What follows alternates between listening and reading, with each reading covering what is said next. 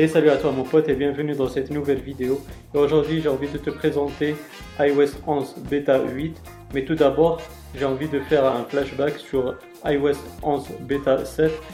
Dans la vidéo que je t'ai présentée, euh, il y a une petite nouveauté que j'ai pas pu mentionner parce que je la connaissais pas.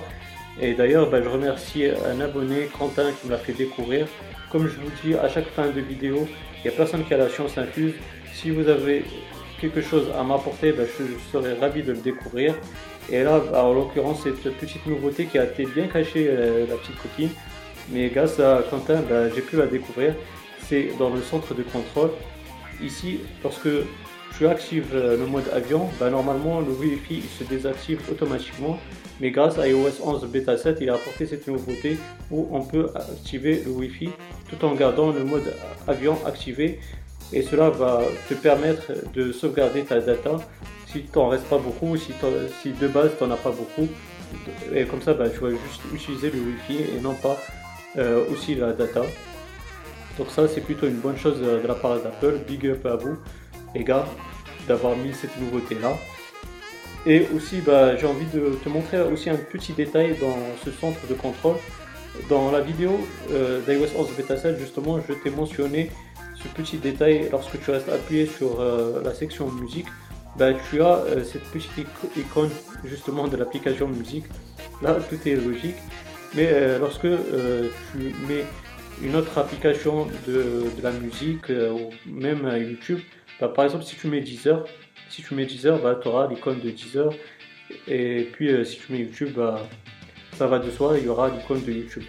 Merci Captain Obvious.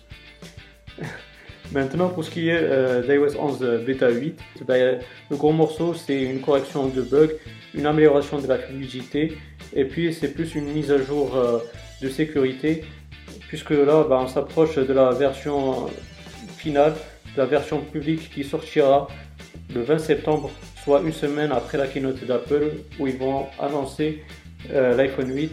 Et d'ailleurs, ben, iOS 11 il sera intégré sur l'iPhone 8. Maintenant, euh, il apporte une petite nouveauté, c'est un petit détail et que vous allez retrouver dans l'App Store. Donc, euh, dans la section recherche, par exemple, si vous mettez Facebook, ben là, vous voyez qu'il y a une fiche concernant son développeur, ben, site Facebook. Et puis, ben, vous aurez toutes euh, les applications presque de, de Facebook, que ce soit compatible avec iPhone ou même sur Apple Watch ou Apple TV, comme tu peux le voir. Et euh, franchement, ça c'est plutôt une bonne chose euh, qui va vous permettre euh, ainsi de découvrir d'autres applications du même développeur. C'est plutôt une bonne chose. Donc voilà ce que j'ai pu découvrir sur cette iOS 11 Beta 8.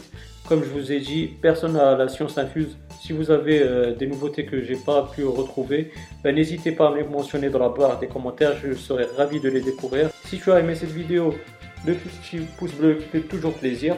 Aussi, si vous avez des questions ou des suggestions, ben, n'hésitez pas à me les poser dans la barre des commentaires, je serai ravi de te répondre. Aussi, euh, si tu n'es pas abonné, ben, n'hésite pas à le faire pour avoir mes futures vidéos.